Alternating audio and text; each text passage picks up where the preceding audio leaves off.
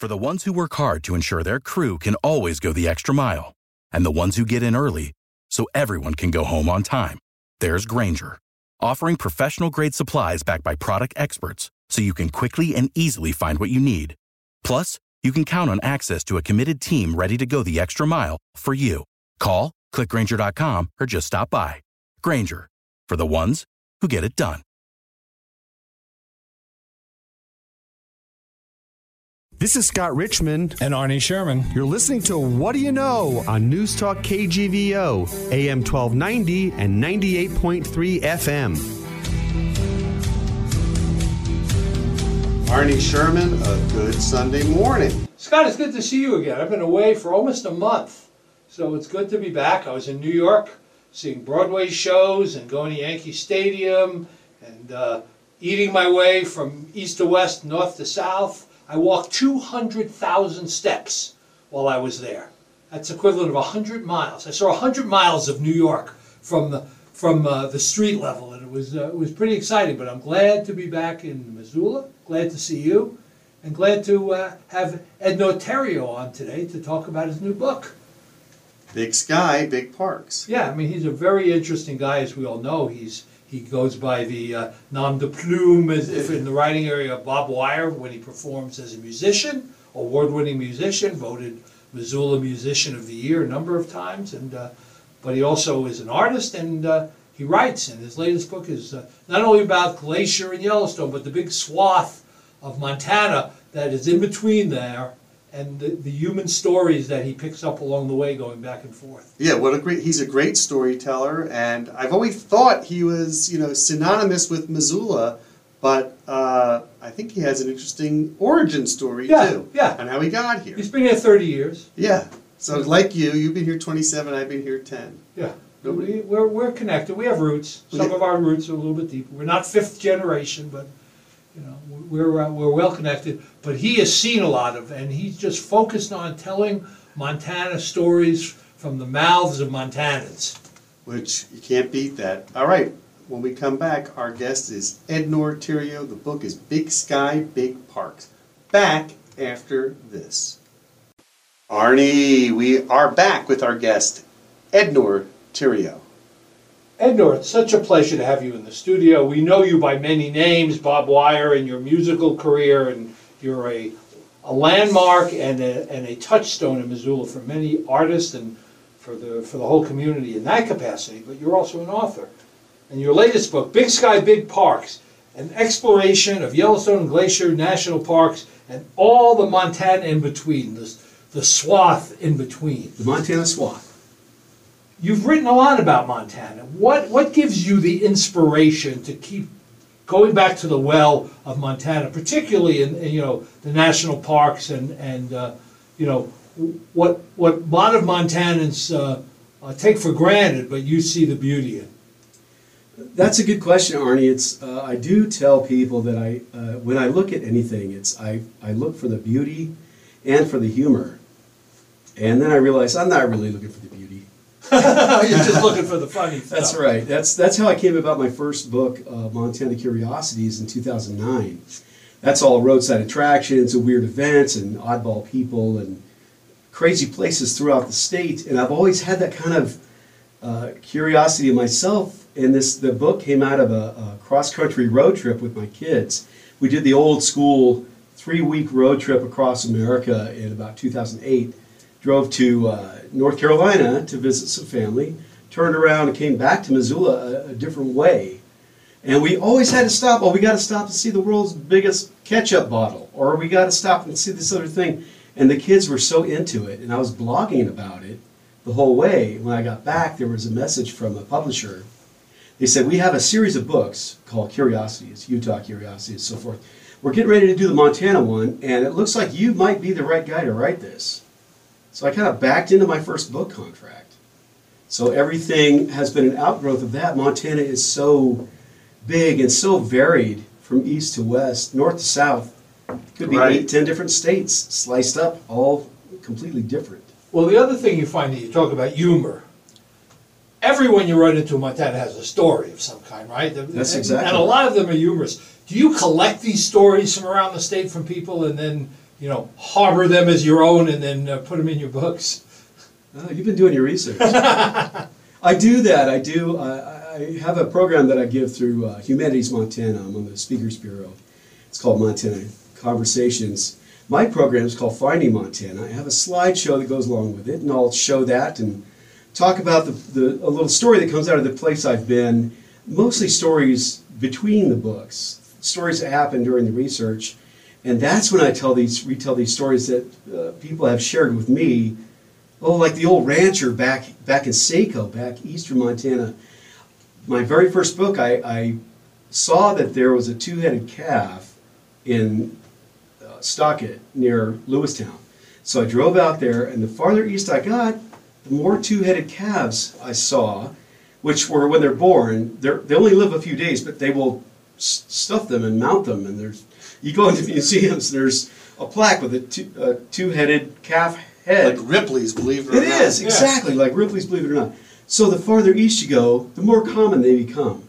And this was bothering me. So this ranch, this rancher comes out and helps me find uh, uh, Chet Huntley's boyhood school or some such thing. And I say, hey man, you're uh, you're a rancher here. Let me let me ask you this. And this guy's just out of central casting. He's just gaunt and you know sunburned and got his hat pulled down low. And I said, what's with all these two-headed calves? It's, by the time I get to Great Falls, I start coming east from there, and I'm seeing more and more two-headed calves. And he looks at me, and he looks off in the distance, and he says, "Let's just say you don't mess around with old man Mother Nature." and then he looks off a thousand yards stare like he's Clint Eastwood. It's like that's That's a pretty good story. what does that mean? It's not even an answer. So I have one for you.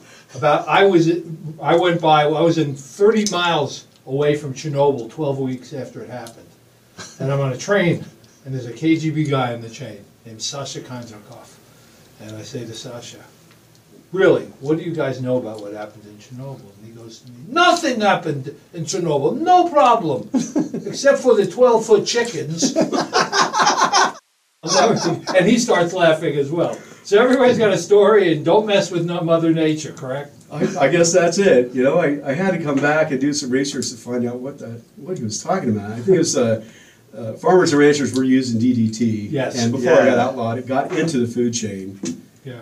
and it's Two-headed suddenly calf. two-headed calf.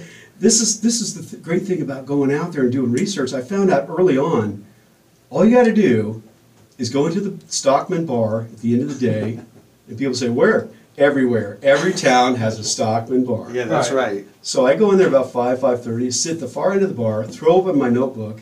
I got a paper road map, and I'm just sitting there. And the regulars start to filter in, and you know, ranchers, farmers, they look at you with a little suspicion. You're an outsider. Hey, you one of them TV people? No, man, I'm I'm just uh, here looking for a story. Oh, you a reporter? no. Did you go to Lincoln? Yeah, it's all these places like it's like until you say no, I'm here to see the the two-headed calf Ah. in the Stockett bar.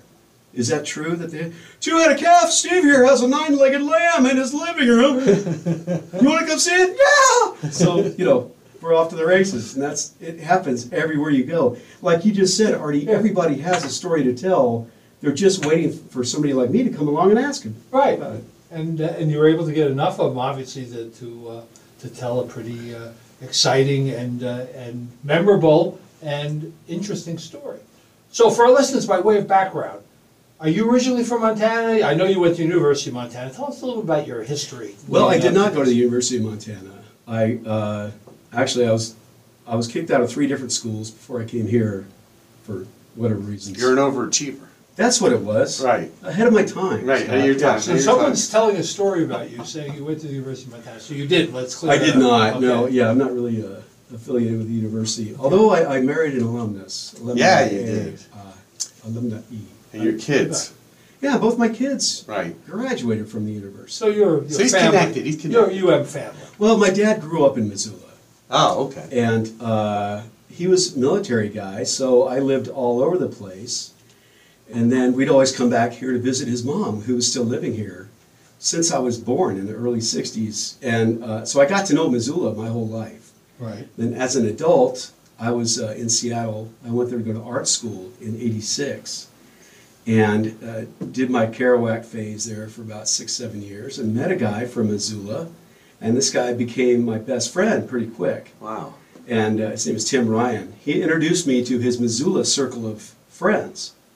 So he, eventually he moved back to Missoula, and I basically followed him here because I had more friends in Missoula than I had in Seattle at that time.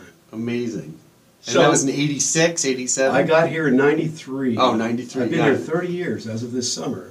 Wow. And I tell you, man, th- I was kind of spiraling in Seattle in different ways. And when I got to Missoula, it was like putting on an old leather jacket that fits you perfectly. Yeah. Things just fell into place Mm-hmm. right away. Yeah, you're I ended Tim. up- yeah. I was Sorry. there. I ended up buying a house the first weekend I ever spent in Missoula. Is that right? And that was 27 years ago.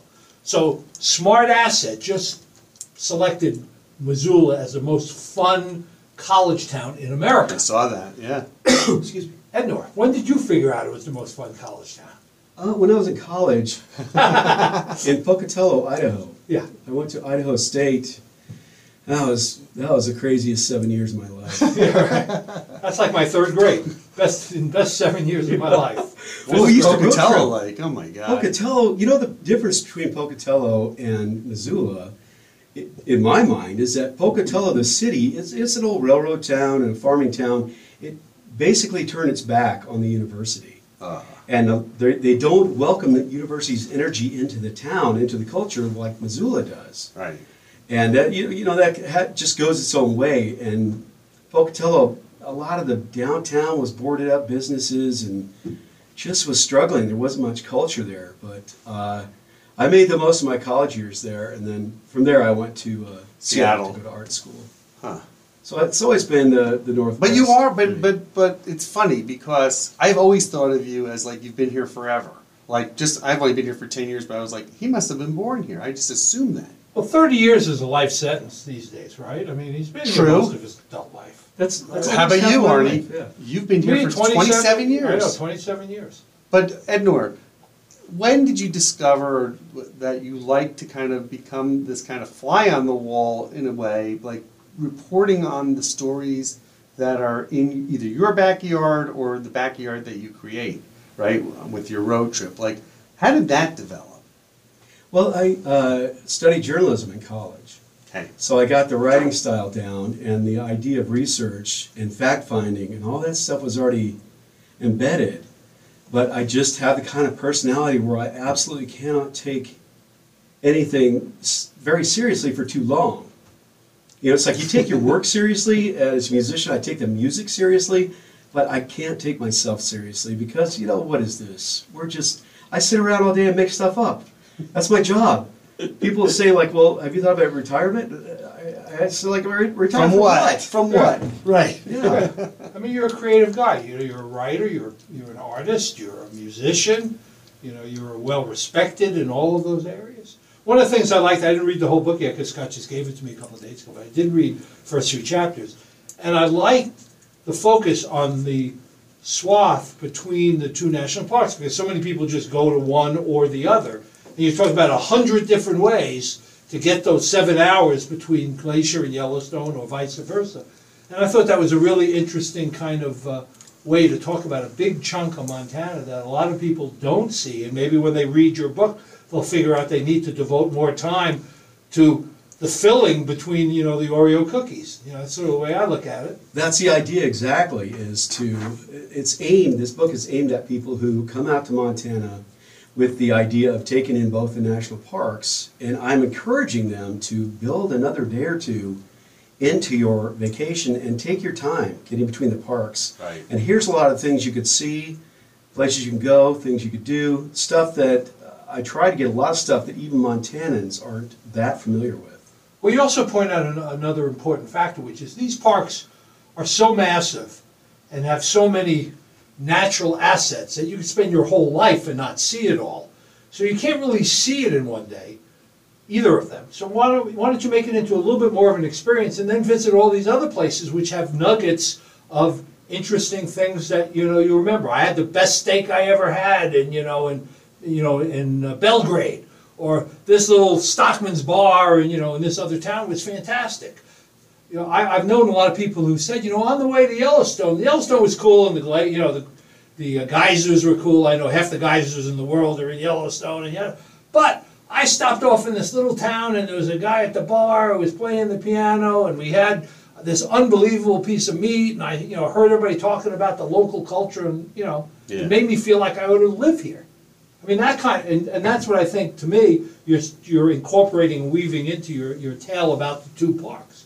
I think you have to be uh, I'm about half cheerleader for Montana. Yeah. You know, and that's that's completely unapologetic because I just think, why wouldn't you live in the best place in the world for you? And that's why I'm in Missoula.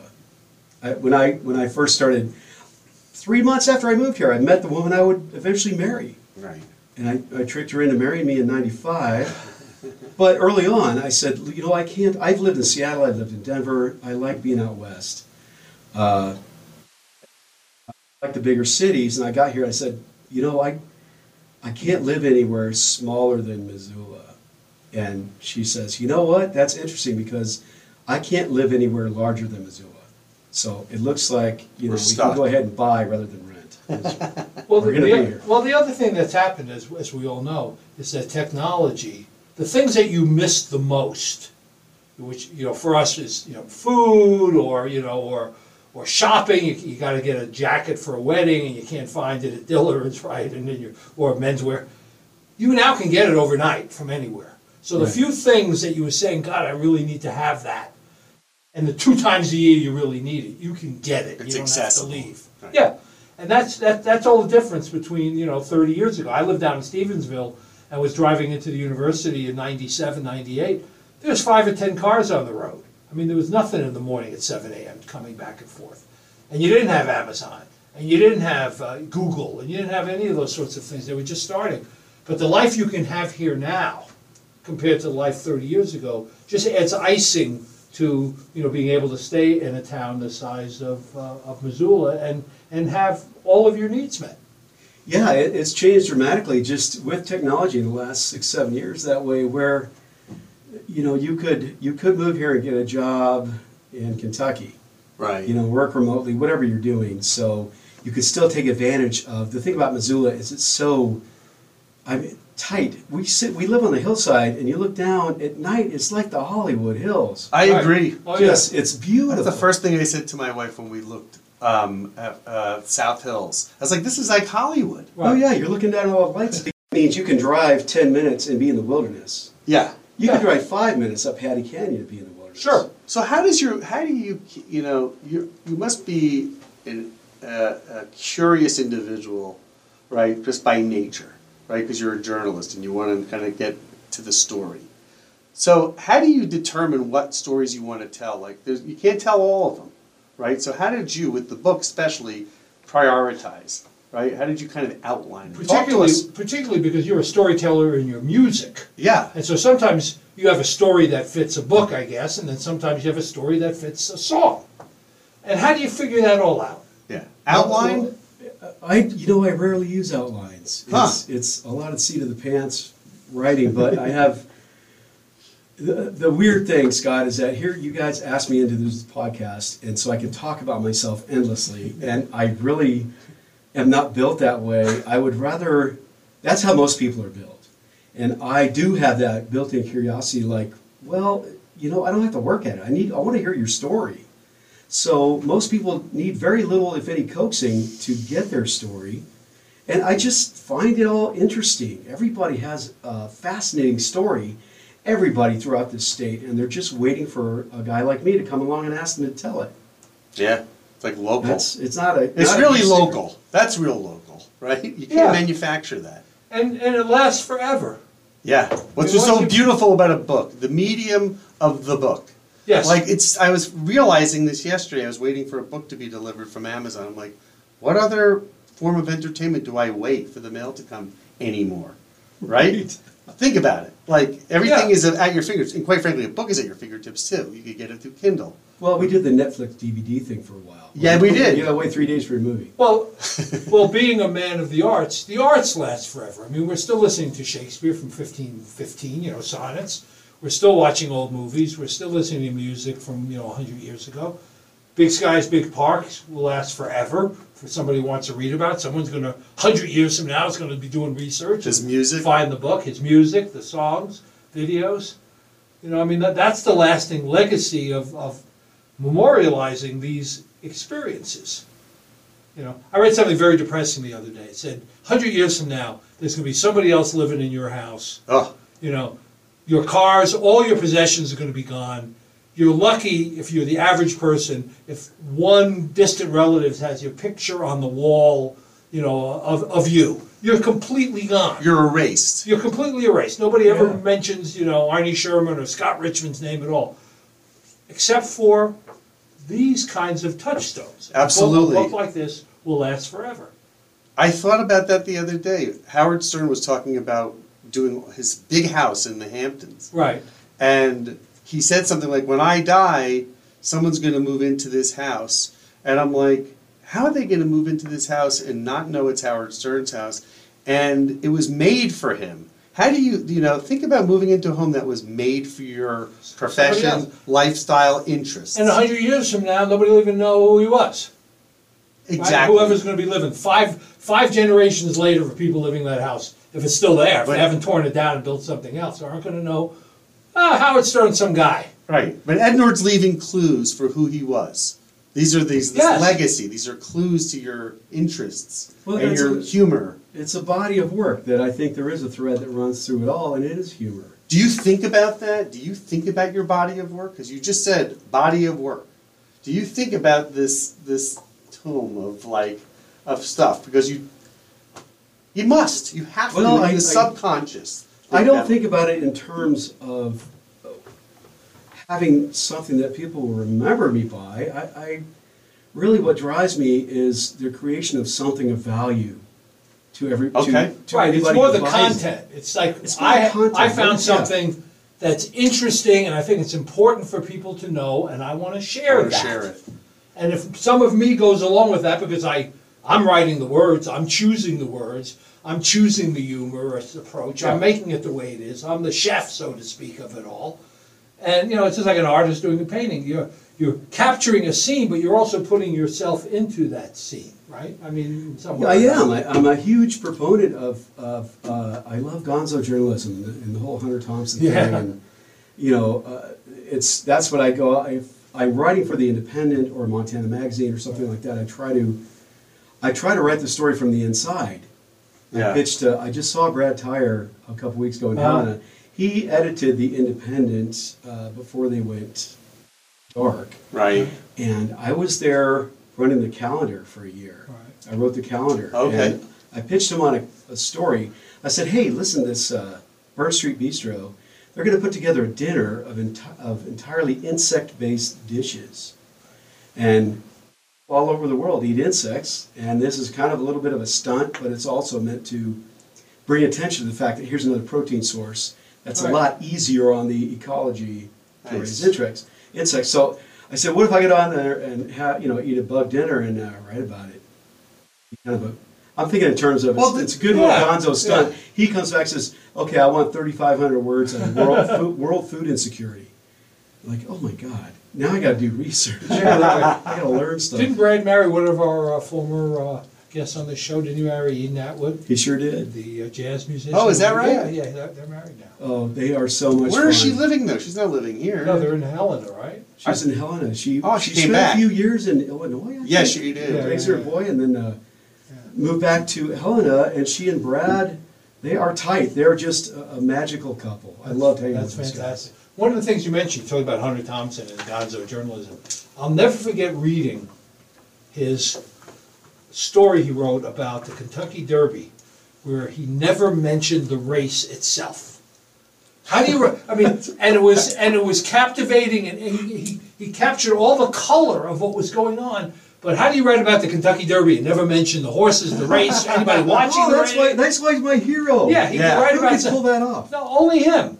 Oh You yeah. know, and I always remember the line. I don't know if it was in that one or the other, where he uh, he opened one of his uh, stories with, "There's a lot of wreckage in the fast lane these days." I've always remembered that one. As you know, it's, it it it keeps coming back, right? You watch what's going on with, uh, you know, in politics. There's a lot of wreckage in the fast lane. A lot of wreckage. Yeah. How, by the way, as you're writing the book, Big Skies, Big Big Sky, Big Parks. How important is it to give it give context of when you're writing it, the time and place of you know when this book is being put together? Is that important, or is it like it almost ages it if you don't do that? If you just kind of like if you're hovering and you're kind of landing in and zooming in and zooming out, and it could be at any time. Like what's impo- is that important? Well, uh, it depends on what you're writing about. If you're writing about the construction of the Grand Loop Road in Yellowstone, that took decades and decades. So it's that's kind of an evergreen story. right? Uh, but I actually I had an extra 30 days before my deadline on this, so I could include a chapter about the Yellowstone floods from last year. Oh, sure. So it really is that part was up to the minute. At the same time, I I made some statements in that chapter that this is going to take years to rebuild this road to reopen this part. Uh huh. They had it done by that October. Wow. Did you And- were you able to correct it in the gap? Well, we put a disclaimer. Ah. I, I thought that was a good way to handle it. It's like make sure you go online, check out the latest uh, reports on the road conditions in Yellowstone, see if these roads are open or if they have been repaired. They were. Uh, there are still roads. They're going to have to change the actual road bed from the between Gardiner and Mammoth. oh, That, ro- that road was used for 100 years, and somehow they escaped the thousand year flood. And it was like from stagecoaches up to tour buses and RVs. That it was a gorgeous road through the Gardner Canyon that goes up to Mammoth. But this thousand year flood comes along and shows everybody who's boss. Right. The river is going to find its own path. Mother make its Nature own- again. It's back to Mother Nature. Old man, Mother How do Nature. you, how do you, how do you um, talk about all the, the, the growths of growth? Certainly, um, is it the west entrance to, to Yellowstone from Bozeman, through Bozeman? Like, Yeah, down me- to Big Sky. right, Big Sky. Like, how do you, like, do you, do you treat, talk about that? Like, this area here has grown to a place where this way in is becoming I would Oh, talk about oh. that in a magazine article, but not in a book. not in the book. Okay. Because the book, like you say, is is like this book is gonna you know last for a long time and, and be relevant for I don't know how long, but Got it's, Uh, I, that it is something that I do tackle a little bit in the book because of things that have popped up hmm out of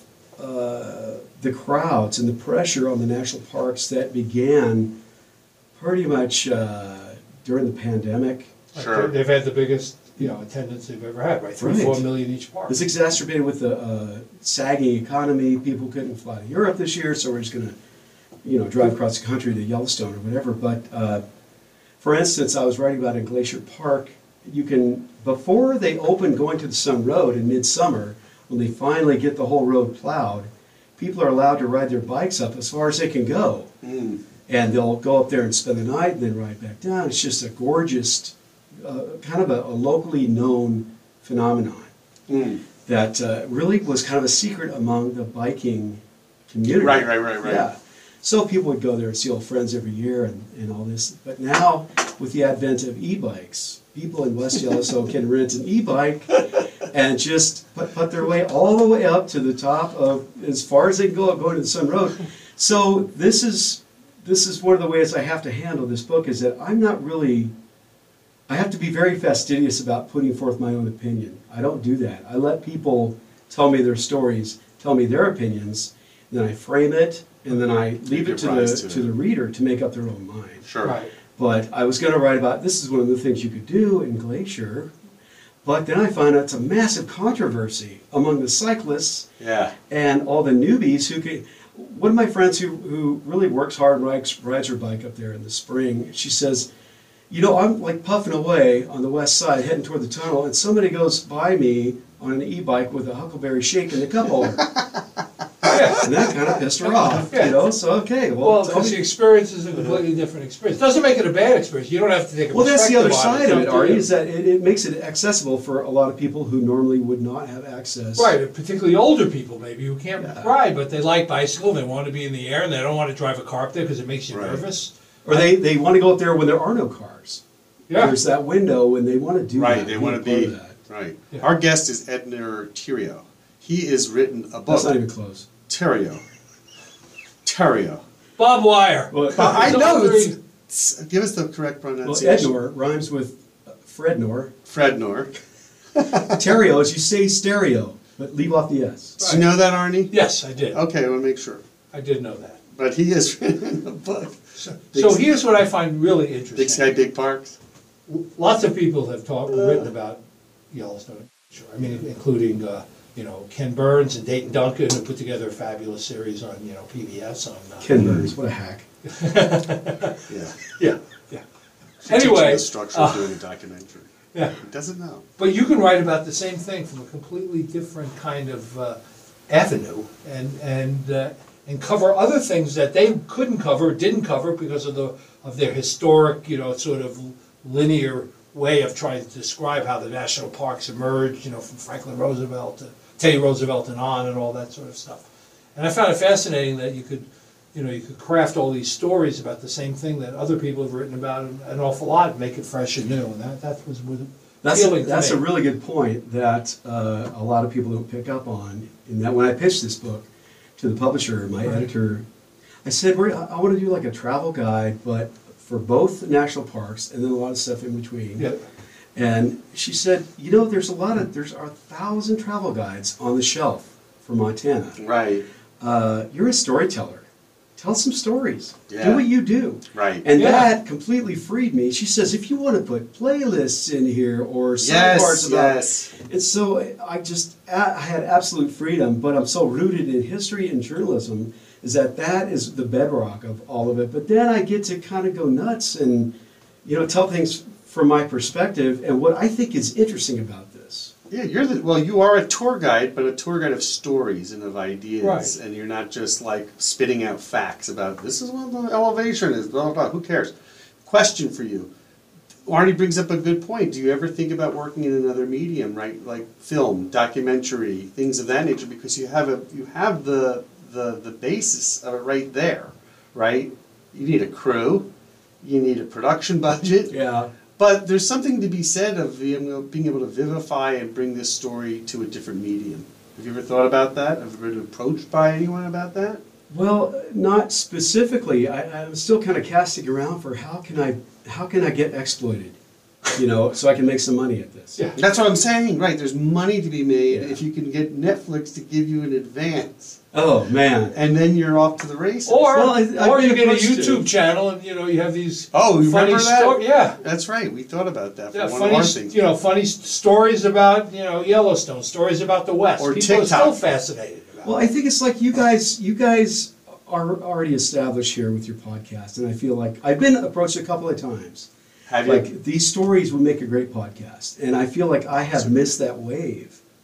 No, no, no, No. you have not missed that. You've wave. never missed. You don't miss the way. Podcast to me, I mean, there's millions of podcasts. Right. What do they say? Like they say, like 500 really make money, right? The others are just. But if you think about it, it's just oral. It's an oral AU delivery of the information, the content, much like an audiobook, right? Right. Where I don't have the, the discipline to sit and read a book, but I really want to hear the stories. Yeah, the so I think it does lend itself quite well. to Yeah.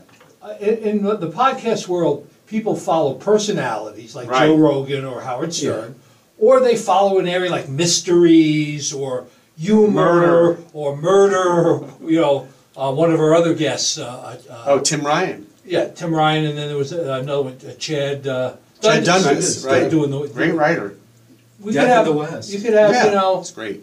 you know, great stories, you know, unknown stories of the West, and people would listen because they were interested in, you know, in the stories. Just like you would listen to radio when I was a little kid. You know, you get a, a weekly serial, it'd be different stories. And so, not that we're giving you career advice, but No, it's- but, but it's- it's still wide open. People are still they get tired of listening to some stuff and they want something new. Did you do the audiobook for this?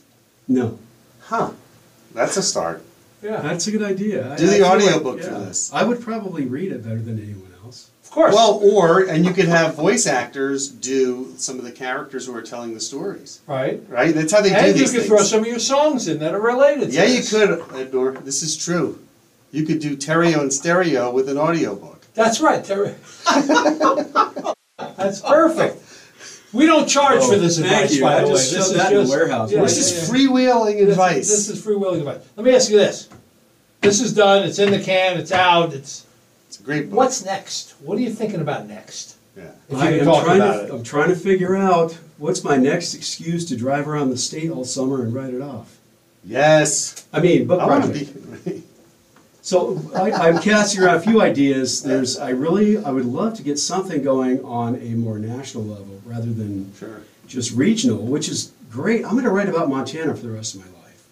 Right, But uh, Montana has become a brand so much that yeah, you know maybe uh, like a podcast or something would be if I could do the best one Right. in Montana. Yeah. That would, by extension, be have a little bit more of a wider aura. yeah. I There's a lot of stories to be told. I remember I mentioned Dayton Duncan earlier, who wrote, who wrote most of what Ken Burns produced. But he also wrote a book called Miles from Nowhere, which is about the least populous counties in almost every state. A county that only had five people living there and didn't have a store, and he went and visited mm-hmm. all of them. Did he really? Interesting book, you know, Miles from Nowhere, the least, and obviously there were a number of those. He, he had a profile of what that had to be, how little per square mile, and he went to these places and, you know, figured out how people live when there's not a box store within 300 miles. They don't have Wi-Fi, you know, they're, they're, you know, living on the land. But there are lots of stories to be told. I know some of them have been covered, like ghost stories in Montana. Yeah, right. You know, or, you know, people that were stranded and, you know, you know, um, parties that went through here after Lewis and Clark, but there's, there's gotta be a whole area uh, that, you know, you can unearth about interesting Montana stories and connections to, you know, what's happening today. I- some of it just keeps repeating yeah. itself. Yeah, the cowboy, Cowboys and Indians thing has been mined pretty Yeah. heavily. Yes. Uh, early 20th century, the whole you know Butte America thing and all that. Yes. Right. Uh, somebody approached me just this week about, hey, you ever thought about doing like a, like hosting a, uh, guiding a history tour around Butte's historic? It's like, yeah, me and like 8,000 other people. I'm not going to do that. I'm not interested in that. Well- Nobody has told the story to my satisfaction of a place called Saint Marie. Where's that? North of Glasgow, way up in the northeast corner. Oh. 30 miles from Canada, you go up the road, and there, suddenly there's a town. There's uh, 1,200 homes in a big housing tract right next to where there used to be an Air Force base. Ah. Ah, That's a now, clue. used to be. Yeah. The Air Force base closed down in the mid 70s. The town emptied out overnight. It's like the Andromeda Strain. really? You can drive in there, there's trees growing out of the street, the houses are still there, doors are swinging on their hinges, you know, broken windows, and Saint Marie. it's super creepy. All these houses were like built in the 60s, the 70s. for the military. For the military. They housed uh, 7,000 military families. And then when the base closed down, there's nothing around there. There's nothing out there but agriculture. Does anybody live there now? That's a good question. I'd say about Like 150 people actually they they pay the tax lien on the home, fifteen thousand bucks or whatever. They own the Right. home, Right. and oddly enough, there is a condo association maintaining what homes there are. An HOA. And there's a- HOA, you yeah, right in. You, Yeah. You that's can't. You, you can't No one lives escape here. the HOA. Right, right, right, right, right. right. Well, here's, here's, you know, I- They have an RV a- in the parking lot. I mean, that's a, certainly an interesting story. When I came here, and you, I'm sure you experienced, I came here in ninety-seven, the first people I talked to down in Stevensville were complaining about Californians and other people coming in here driving up prices and messing things up. S- Same conversation today. Oh, Oh, yeah. I mean, that conversation, uh, you know, hasn't changed. There's also the conversation about the good old days that I say that never were. You know, People Yes. say, boy, we really missed the good old days. I said, do you remember what Mon- Missoula looked like in the eighties? Half boarded up and, you know, and it, you know, you could smell the, you know, the paper plant and, you know, I mean, it Right. was not a pleasant Right. place. Nothing good You old. want it to be like that again? You know, maybe there's this sort of story about what people are saying and what really took place. You know, sort of this juxtaposition. Boy, it was great in the eighties. So you write a little, talk to a bunch of people about living here in the The eighties and what it was really like. Yeah, the, the good or the good old days of the, the 2010s. You know, it's yeah, like- really, yeah, good old, yeah. well, we had a Kmart. That's really the only thing that was different. Yeah, But I have that. I have my That's own right. version of that in my head. right. When I was like uh, uh, four or five years old, my grandmother lived over on North Avenue West, Right. And we would hop over her back fence and walk to the, which was then a Buttrey's. Now it's an Albertsons in Tremper's. Mm. We go into the Buttrey's and buy some penny candy and then crawl back through the fence into her backyard. On the other side of Malfunction Junction, which we called it, was a taco shop, Right. Which then became a check cashing place. you keep car. Right. and then uh, now I don't know a vitamin store. I don't know what it is now. right. Vitality, vitamin store. Yeah. Yeah, it's always something different. But back then it was a taco place, four tacos for a dollar every Friday. I mean, I remember that from Brooks. age five. That's when I started eating tacos. But you're right. But Arnie's right though. It's like how good old day, how good were the good old days? And if you could go back in time and really bring that to life and illustrate what it was like, what it was really like. Real, yeah, I mean, in real time, almost like a real time discussion of it based on the historic, you know, you, you wax and wane about the good old days, but they really weren't that good. It's everybody has this Norman Rockwell version of it Right. because they don't remember the bad part of the good old days. Right. If you right. think about it, home movies and camcorders and handheld camcorders, Oh, really, yeah. the 60s, started in the Yeah. 60s, 50s, 60s, but in the 70s, 80s, it took off, and you're going to see a lot of documentaries now that mine that footage. Sure. There's so much footage, Yeah. which is actually interesting. As a period piece, you could do that. Yeah. As a book. You lead me right to Andy Smetanka's movie Oh. about Missoula. His documentary he spent seven or years, seven or eight years making. It's called A Place Sort of. And he had his premiere two weeks ago. Oh, the really? Wilma. He sold out the Wilma. He was out front wearing his, his grandpa's Western suit, standing on a red carpet square. Wow. That was his red carpet. But it was just, that's what he did. He found all this 8 millimeter old footage from the early 20th century on. Oh, wow. Just spectacular images of a lot of people's version of the good old days of Missoula. And he crafted it together to, to go through the four seasons of Right. the different eras. Oh, cool. Just a, really a great way to organize it all. Sure. And it was just, it's a huge, wildly entertaining love letter to Missoula. But that was the manifestation of that idea of the good old days. Yeah. Yeah.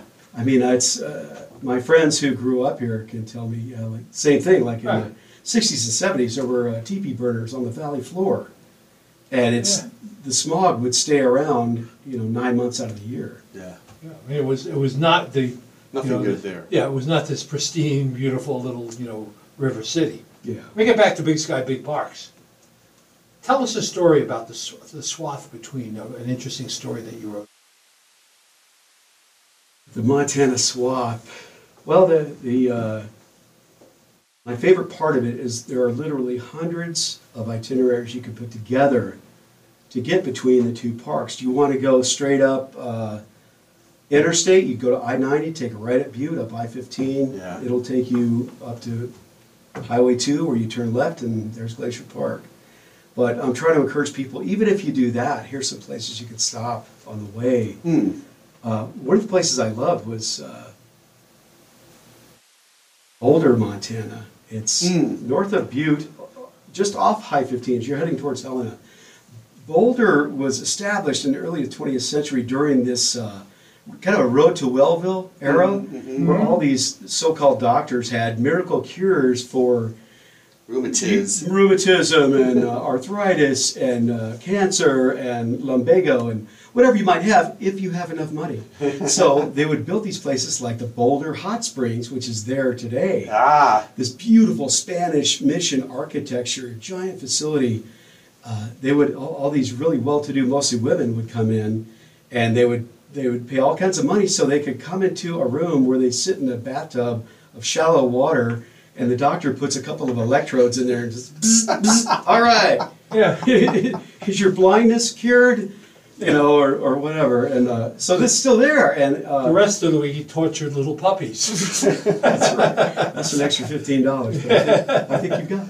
Did So you they- write about on your social media Chico, the Chico Hot Springs? Yeah, we were just there last weekend. What was that like? I thought it was great. I got- to me, uh, uh, old, classic, and funky is much more interesting than shiny and fresh and uh, you know clean and new, scrubbed. Right, lacking of personality. right, they just fixed up the hot springs right up in near Thompson. Quinn's. Yeah, Quinn's is now all. Oh, Quinn's is like three hundred dollars a night. or Yeah, something right, it's not, ridiculous. it's not, yeah, it's not the, it's not the old kind of hot springs that you're thinking. Yeah, this this is what they're trying to reestablish Boulder, and they're trying to get back to its Yeah. former, former glory. I think a group of investors came in and they've already put a Uh-oh. million dollars into it. They're trying to maintain kind of the original look, and they refinished the lobby. And they the lobby is it's not like we're updating it. Yeah. We are refinishing it, and getting it looking good again Mm. in the original style. So I think that's what, try, what they're trying to do. But at the same time, uh, we're not going to crack, you know, fill cracks in the, the pool with mud. We got to get a little bit more, you know, they at least use newspaper, old newspapers. no, they're, they're Look working what on they're doing at Big Sky. But it's, I, I did write a book about uh, ghost stories, Haunted Montana. Yeah, yeah. Which Right. included a story about uh, a girl, lady of the evening. Uh, I forgot her name, but she died there, and the ghost is still there at Boulder Hot Springs, roaming the. All the staff members have seen her. They even gave her her own room. Oh, that's great. Yeah, and I stayed there one night. They were like, uh, "You want you want to stay in her room?" I'm like, "I'm not even. I'm gonna sleep in my car. I don't even want to be here." I think the investors are going to extinguish that idea when they're Yeah. trying to maximize square footage. You mentioned hot, hot springs. I went once to Berkeley Springs, a hot springs in uh, Virginia that, where- that uh, Oh, George yes. Washington went to. And I had a guy give me, I, I for some reason, it was one of the early times I decided I was going to get a massage there. And the guy that gave me a massage was an old African American who was a slave at one time. Oh, wow. He was 87 years old, and it was the only job he ever had was working at Berkeley Springs. Wow. And he was like one generation removed from George Washington, and to have that guy actually do his thing was an amazing experience. But it was like the worst high school locker room, you know, that you ever saw, where you put your clothes, and it was all kind of maintained. There was nothing modern or upscale about it. But to know that you were in the same springs that George Washington went to was an amazing experience. That's kind of worth. That offsets everything else. Yeah, right. I mean, you just, I mean, you're, you're, you're there. Our guest is Ednor Therriault. The book is Big Sky, Big Parks. Take a quick break. Back after this.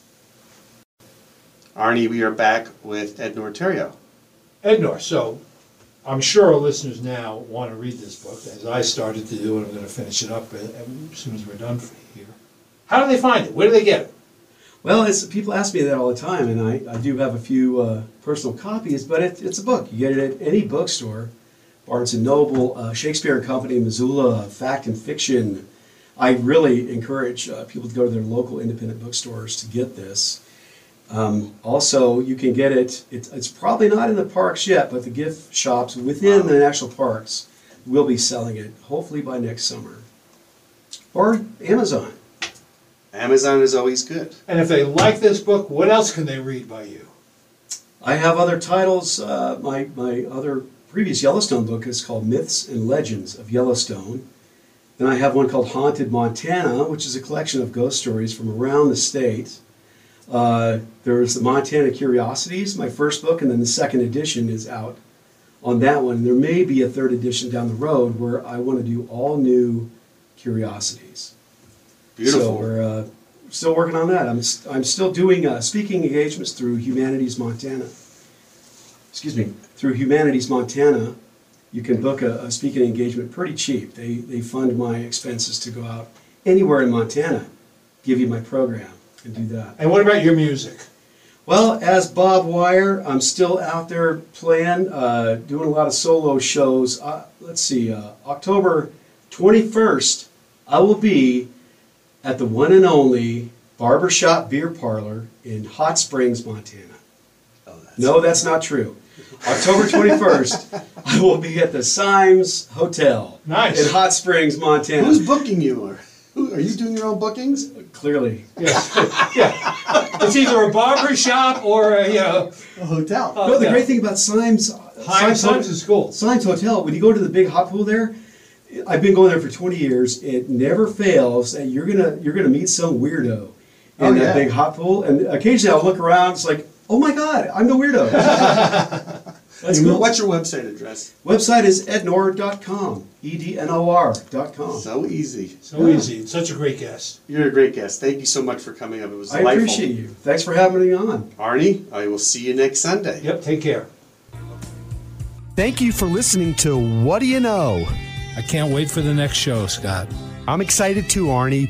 If you'd like to suggest a guest, send me an email at scottrichman at townsquaremedia.com. We'll see you next week. And thanks for listening to News Talk KGVO. For the ones who work hard to ensure their crew can always go the extra mile, and the ones who get in early so everyone can go home on time, there's Grainger, offering professional grade supplies backed by product experts so you can quickly and easily find what you need. Plus, you can count on access to a committed team ready to go the extra mile for you. Call, clickgrainger.com, or just stop by. Grainger, for the ones who get it done.